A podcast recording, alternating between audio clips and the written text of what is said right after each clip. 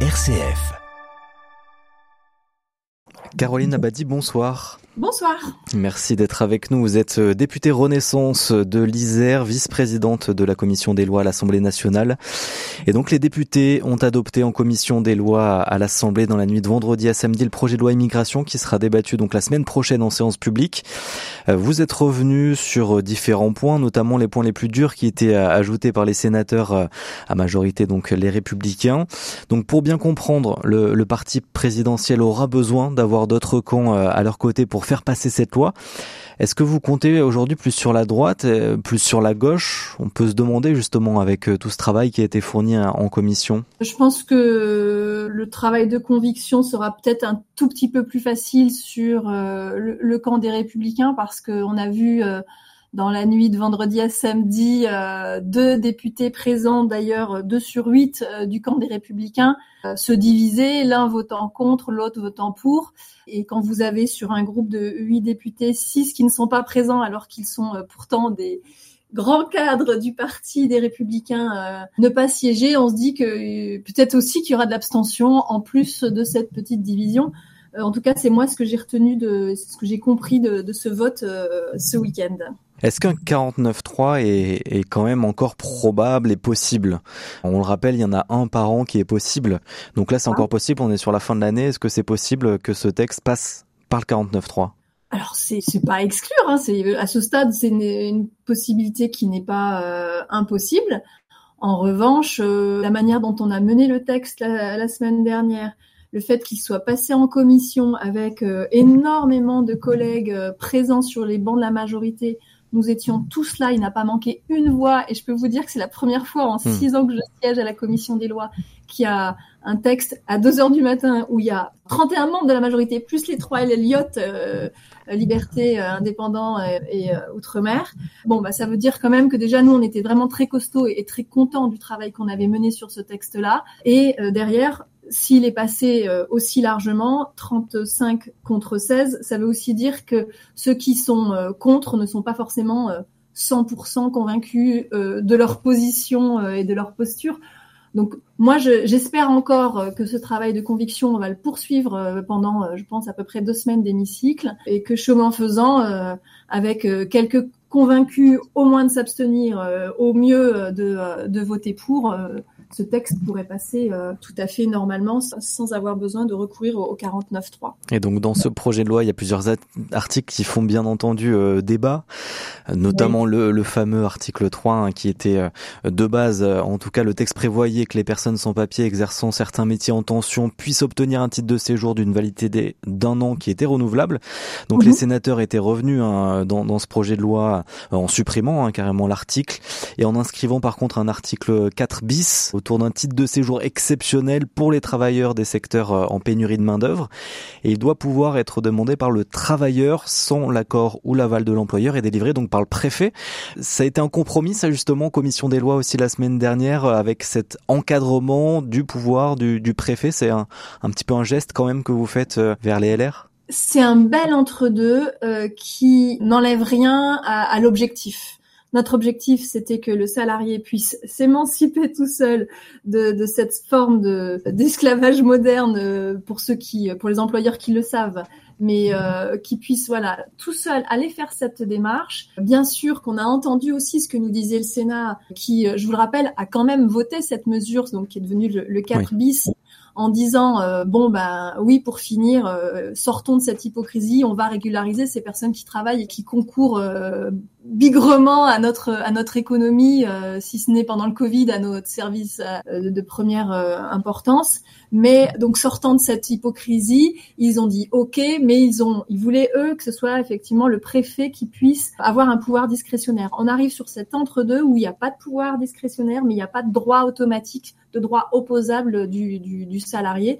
Donc on est dans cet entre-deux où le préfet pourrait s'opposer à cet octroi du titre de séjour euh, au titre des métiers de, en tension, en cas de menace à l'ordre public ou en cas euh, de valeur républicaine, on va dire, euh, de cas évident où on sait que ces personnes-là ne partagent pas nos principes et nos valeurs républicains et que on n'a pas forcément envie, on pense qu'ils n'ont pas vocation à rester sur le, territoire avec ce, type de comportement. Donc je trouve que c'est un entre-deux vraiment équilibré, bien ficelé, que notre rapporteur général Florent Boudier a, longtemps travaillé techniquement parce qu'il fallait quand même le sortir, et bien sûr travailler politiquement parce que ça sert à rien de se faire plaisir si, derrière on n'a pas la, la l'aval du Sénat sur ce sujet-là. Allez, puis on va parler avec vous de l'aide médicale d'État, aussi gros sujet euh, euh, durant la, semaine dernière et depuis le début de débat euh, sur le projet de loi immigration. On en parle avec Johan Fraisse.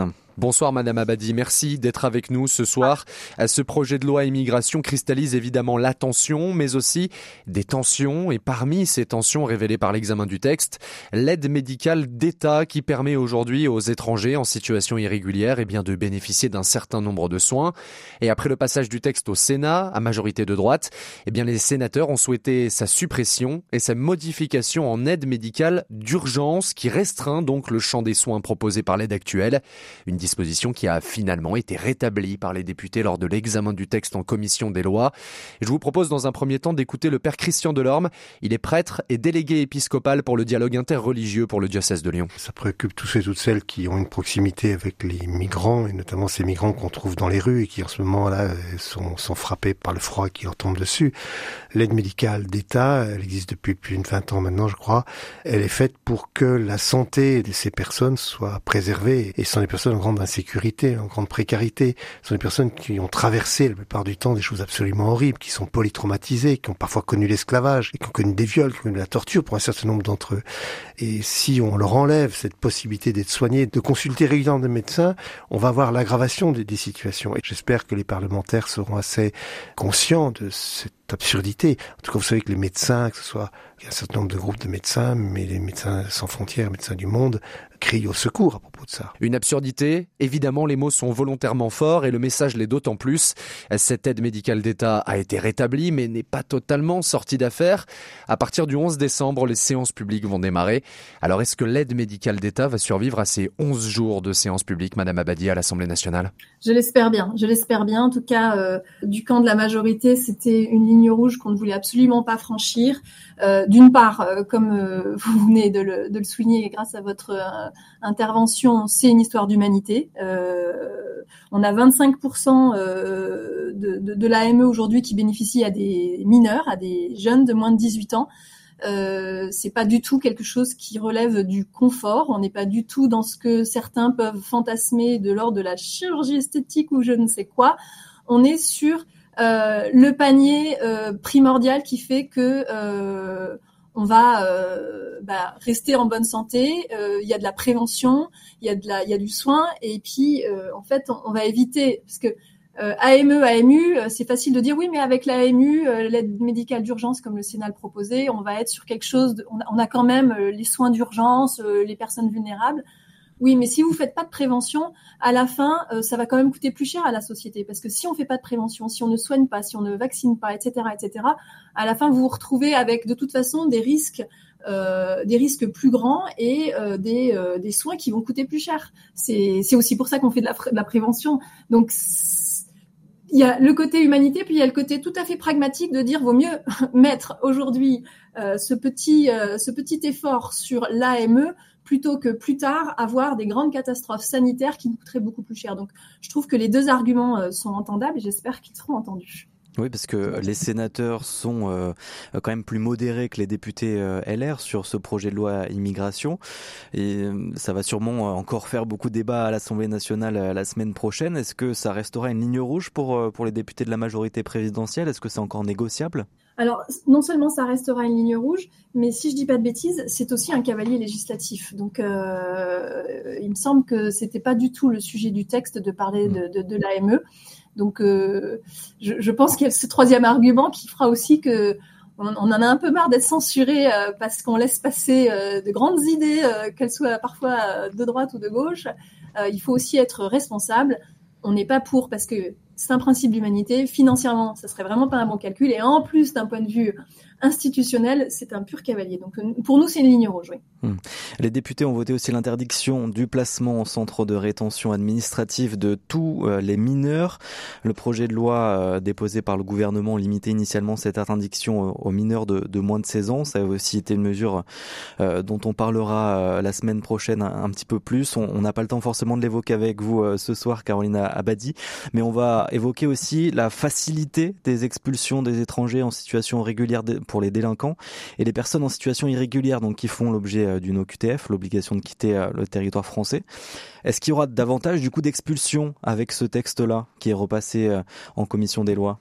Alors c'est l'objectif, c'est l'objectif parce que on a, on, voilà, on veut que les personnes qui n'ont pas vocation à rester sur le territoire puissent en partir le plus rapidement possible. Avec la loi Colomb, on avait réduit pas mal de délais, notamment sur les, demandes de droit d'asile. Là, on réduit euh, le contentieux et la complexité du contentieux aussi pour qu'il soit plus rapide, euh, ce qui fait que des gens euh, ne pourraient pas être sur le territoire. Quand ils ont une OQTF, ça ferait pas trois ans et demi qu'ils sont sur le territoire, mais plutôt un an et demi, ce qui est quand même aussi beaucoup plus facile ensuite à, à exécuter.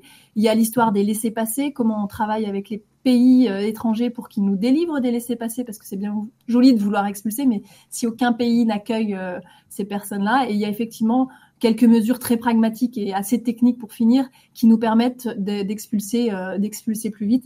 La plus fondamentale, je crois, c'est celle qui permettrait et on a des cas en tête, bien sûr, des auteurs de, troubles à l'ordre public qui sont en citation irrégulière, mmh. de partir, et les étrangers délinquants ou criminels aussi euh, de, de, quitter le territoire, même s'ils étaient arrivés avant leur 13e euh, anniversaire, parce que les, étrangers délinquants ou criminels on a décidé, on a dit qu'il n'avait plus vocation à rester sur notre territoire. Merci beaucoup, Caroline Abadi, d'avoir été avec nous. Je, je, rappelle, vous êtes députée euh, Renaissance de l'Isère et donc vice-présidente de la commission des lois. Merci beaucoup. Merci à vous.